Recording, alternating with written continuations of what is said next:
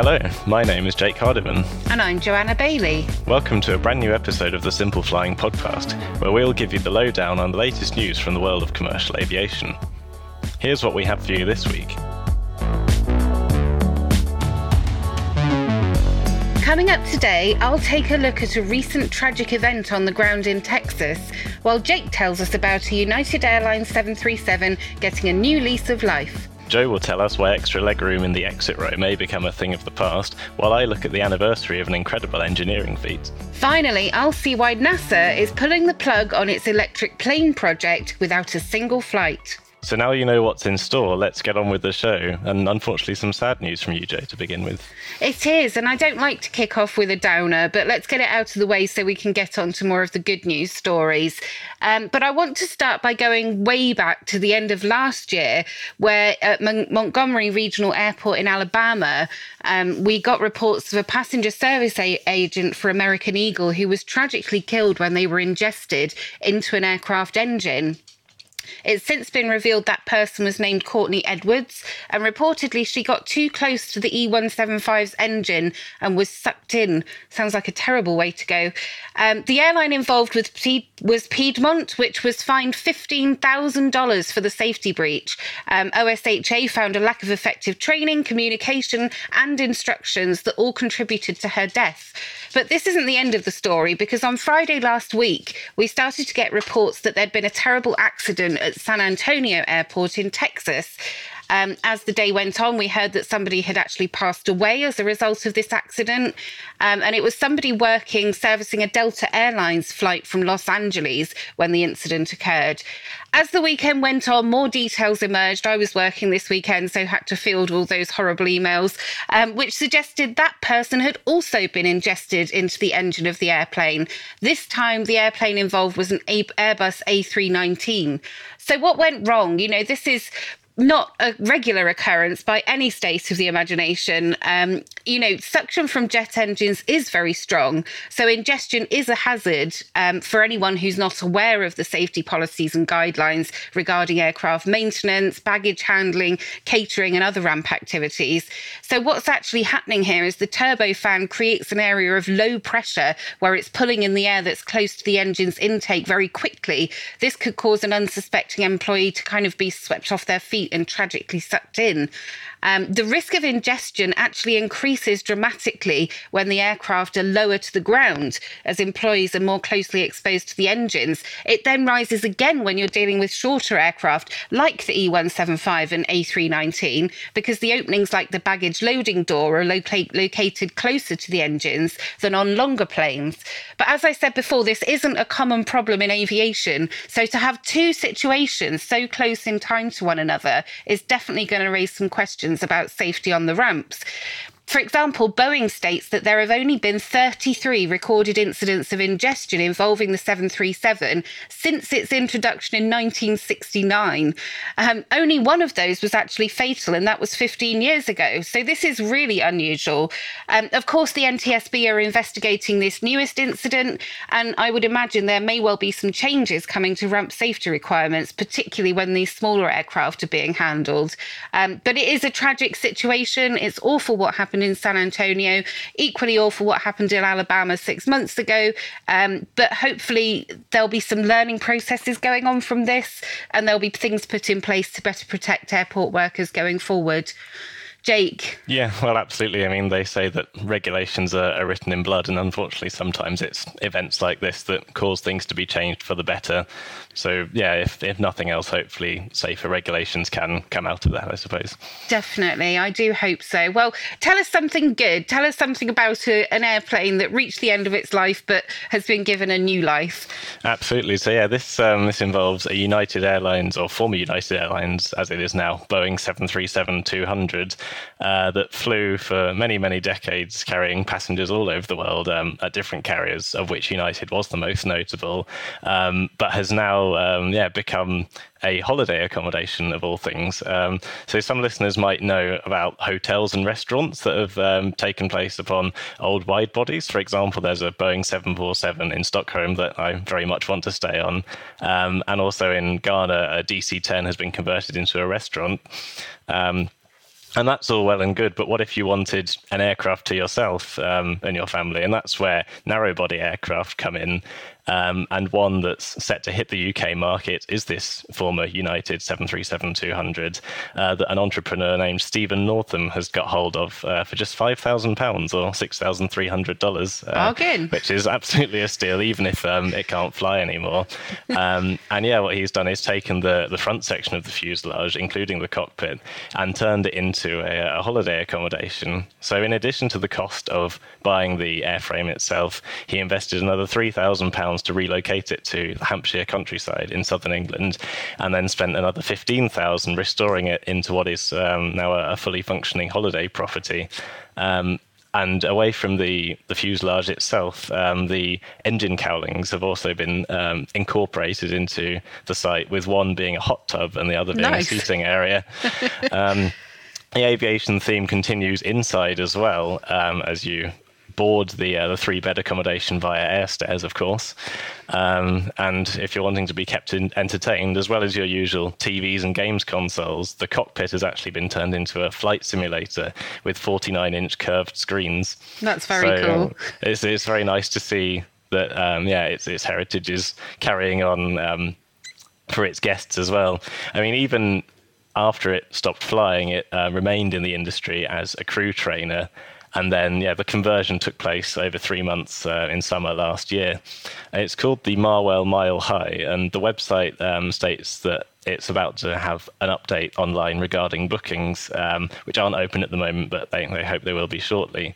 Um, and yes, on that website, um, people can register their interest online, and I'm sure there'll be plenty of interest because um, AvGeeks, being as we are, we love uh, staying in, in themed accommodation just like that one. I don't know if you've ever heard of anything quite like that yourself, Joe.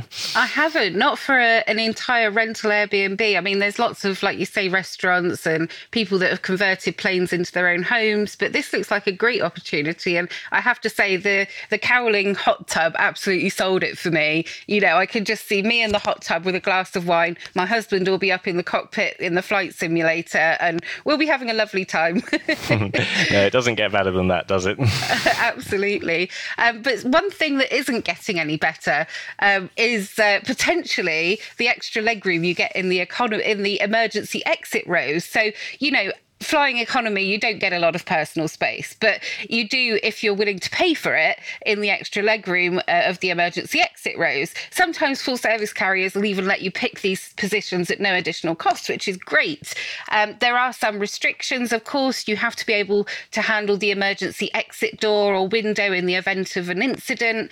Um, you have to be over 15 years old, but you know, largely these rows are particularly popular positions for most travellers, uh, but maybe not for much longer longer because at the Paris Air Show, seat maker Recaro officially re- released its new seat for Airbus narrow bodies that could end the extra legroom for good. So this particular seat is known as the Xtend seat, uh, which makes it sound like it's actually going to give you more legroom, which yeah, I think was a, a bit naughty. um, but it's designed to allow airlines to fly the maximum passenger capacity with no additional legroom required for, me- for emergency exit rows. Well, how on earth does it do this? Well, to kind of figure that out, you have to consider why that row has the extra legroom in the first place. So, you know, you've probably got, I don't know, maybe around 36 inches of pitch, maybe 90 centimetres um, in an exit row seat. And this is because passengers need to be able to rapidly access the emergency exits in case that sort of situation ever arises. So, that bit of extra space gives people room to walk through the row to the exit without kind of having to squeeze past the seat pans. So Recaro has come up with a solution for this. Um, it's basically a very narrow seat pan until you sit down, and once your weight goes onto it, a kind of extension flips up to turn the seat into a standard size seat. So you know when it's parked, you'll walk in and you'll you'll kind of I guess think, oh gosh, that's a really small seat, but then you sit down and it flips up and becomes normal. And as soon as you stand up again, for example, in an emergency exit situation, it flips back down and creates that space for people to walk through. So, you know, it is quite an intelligent product. I imagine most passengers are absolutely going to hate it, but I think the airlines might just love it, particularly a low cost carrier. Um, says that the additional space this product has will gives the airline will allow the airlines to operate Airbus A320s at their maximum capacity. So, for example, the A320 itself has a maximum exit limit. What do you call it? Let me start that again. So, for example, the A320, as we're talking about, has an exit limit or maximum capacity of 194 passengers. But to date, airlines and Airbus haven't found a way to get that many people on board today, the maximum people you'll find on a 320 is around 188. So by squeezing all the rows together with this lovely new product from Recaro, they can put an extra couple of rows in and get a bit closer to that maximum exit limit of 194.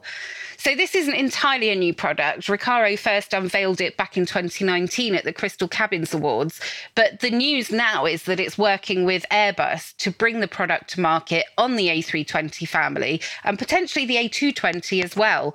Um, there is a downside to this, of course, because if an airline installs the Xtend, it will no longer have those extra legroom emergency seats that it could potentially sell for ancillary revenue.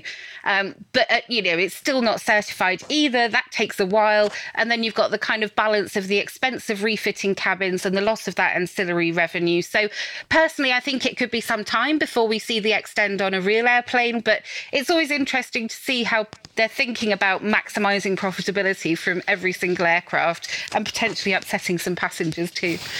yeah, absolutely. It'll be uh, an interesting balance for them to weigh up. I mean, as a, as a taller gentleman, I, those are some of my favourite rows when I'm flying on a, a low cost carrier where pitch might otherwise be at a premium.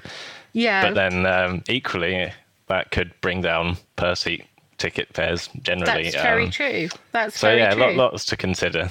Definitely. But, um, yeah, I guess that's that's one way of serving the uh, the demand that thankfully is booming at the moment as well. thankfully, um, but you want to step back in time right now. Uh, Jake's going to tell us about something that happened even before I was born. Gosh, that must have been a long time ago, Jake. Absolutely, just the 80 years ago. Um, in this instance, yeah. So uh, so just last week, Airbus and BAE Systems were celebrating a record-breaking feat that took place at what is now the Airbus Broughton factory up in North Wales. So this was in 1943 uh, that Vickers Armstrongs uh, produced a Wellington bomber in record time. Obviously, being at the, the height of the war effort, the factory was already incredibly busy, um, churning out 28 Wellington bombers a week with 6,000 workers uh, going through 12 hour shifts to, to get those done to support the war effort. Um, but the, uh, the UK government wondered if they could go one better and uh, beat the record for the time taken from the first bolt being laid down to an aircraft getting off the ground. Uh, now, this at the time stood at 48 hours and had been set in California, but the UK government wanted to get this down to 30 hours in order to boost public morale, as well as showcasing to the country's foreign allies that it was still a manufacturing powerhouse, despite the impact of the conflict that had been raging for several years. Um, and incredibly, they didn't just get to 30 hours, but they got some six hours below that. Um, and according to Airbus, the pre assembly of certain parts of this aircraft, uh, whose serial number was LN514, meant that the build itself took just 23 hours and 48 minutes from, uh, from start to end. Uh, and uh, one hour later, the aircraft lifted off um, to make a total time of 24 hours and 48 minutes. Um, obviously, this was much quicker than anyone had budgeted for, to the extent that they actually had to wake the test pilot up early, um, who had been expecting to come in to fly it in the afternoon, but instead had to do it in the morning because they'd built it so quickly. Um, now, this feat later that year, in October 1943, became the subject of a famous uh, Ministry of Information newsreel. Um, the exact date isn't known because, obviously, with it being the wartime, things like that were very secretive. Um, mm. But Airbus and BAE Systems chose to pay tribute to it last week as that coincided with International Women in Engineering Day. Um, obviously, being a, uh, a wartime year in 1943, um, many uh, yeah, working age men were away on active service. Um, so they chose to have it on this day to highlight the fact that there are actually a lot of women involved in this record breaking feat. Um, and yeah, it's something that you can't really imagine today. Um, having visited factories myself, they're very impressive facilities, but there isn't the the space necessarily to be throwing one aircraft together that quickly nowadays. So no. uh, very impressive. it is very impressive. I mean, you've got to think that's all done by hand back then as well. There was none of this kind of robots um, helping along the production lines. So very impressive stuff. Absolutely. And uh, I hope they make a film of that one day. I think it would be a great story. It would, wouldn't it? Yeah. But what about something uh, more futuristic from you, Joan, to finish Absolutely. Off? yeah. So I just want to start by having a bit of a reflection on Paris Air Show because it was only over a little while ago. I know you guys, it's over, it's over, but we still like to talk about it because we like to keep the magic alive for as long as possible. Um, one of the real key themes of this year's Paris Air Show was without doubt sustainability. Um, and, you know, there were lots of concepts of future hybrid electric or all electric air vehicles, lots of talk about sustainable aviation fuel, um, lots of talk about hydrogen as well. Um, but there's one company that's not really going any further with its electric airplane project, and that is NASA, which is rather a surprise because they tend to lead the way in these X plane projects. Um, the one that it's actually pulling the plug on is called the X 57 Maxwell, uh, which was going to be a modified version of the P 206T, which is a twin engined aircraft designed by Italian aircraft manufacturer Tecnam. So NASA was working on bringing it um, into the electric aviation world by powering it with batteries and it was going to be all electric eventually. Um, the design was really cool actually because they put six electric motors on each wing, each of the leading edges of the aircraft, and then a larger motor on the very end of the wingtip of each wing. So that it made a total of 12 small motors and two big ones, um, which is one of the issues with electric aircraft, you know, is having a motor big enough that can actually provide the thrust for liftoff without weighing the aircraft down with a great big piece, piece of metal. So this was a kind of interesting concept that I'd been following along for a little while. Um, the idea was that the 12 small motors along the wing's leading edge would be used for takeoff, but once it reached altitude and began cruising, the propellers of the motors folded inwards to reduce drag, and then the larger wingtip motors were used for propulsion while cruising. Um, but it's not going to happen, so that's sad. Um, what went wrong? Well, it seems that electric aircraft technology available today is just not advanced enough for NASA to be able to use this aircraft safely in flight. Um, they specifically said that battery technology just isn't there yet. Um, and it's interesting because the reveal that NASA was abandoning its electric plane project came very shortly after Tecnam also announced that its own electrification project, known as the P Volt, is also being suspended. They also cited that battery technology available was not economically viable for operations. So um, there were other problems with the Maxwell, the X57. Uh, for example, the program was supposed to run on an investment of 40 million, but it went over that a little bit. In fact, it faced an additional 47 million in cost overruns, so more than doubled its budget, which I'm yeah. sure didn't please um, NASA's purse string holders. Um, the testing of the X57, therefore, is going to come to an end, but it's not all for naught because the research that's been done and the knowledge that's been gathered is definitely still valuable valuable. Um, a guy called Brad Flick, who is the director of NASA's Armstrong Flight Research Center, commented NASA's goal is to drive innovation through groundbreaking research and technology development. The X 57 project team has done just that by providing foundational information to the industry through lessons learned, and we're seeing the benefits borne out by American commercial aviation companies that are aiming to change the way we fly.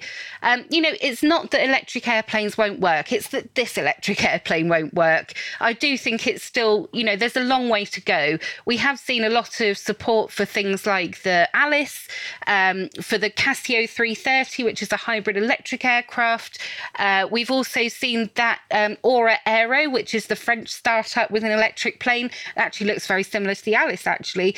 Um, they got a lot of love at the Paris Air Show in terms of orders and letters of interest. And ZeroAvia had a really good air show as well, with lots of people opting for their hydrogen electric engines and saying that they were going to buy them in the future. So I don't think the NASA project abandonment is necessarily a bad thing, uh, but it is a shame because I was hoping that the X 57 Maxwell would one day take off the ground, um, and now it definitely won't. So bye bye for now, Maxwell. Yeah, perhaps a bit of a surprise when you do think of NASA as being somewhere at the forefront of innovation in these fields, but I guess it is a, it's a business at the end of the day, and if exactly. they were already twice over the budget, perhaps it was not going to be viable in the long term. Exactly, exactly. I think you know they did start that very early and, you know, they've taught us a lot of stuff along the way. And I'm sure NASA will be back with a new X Plane project very soon.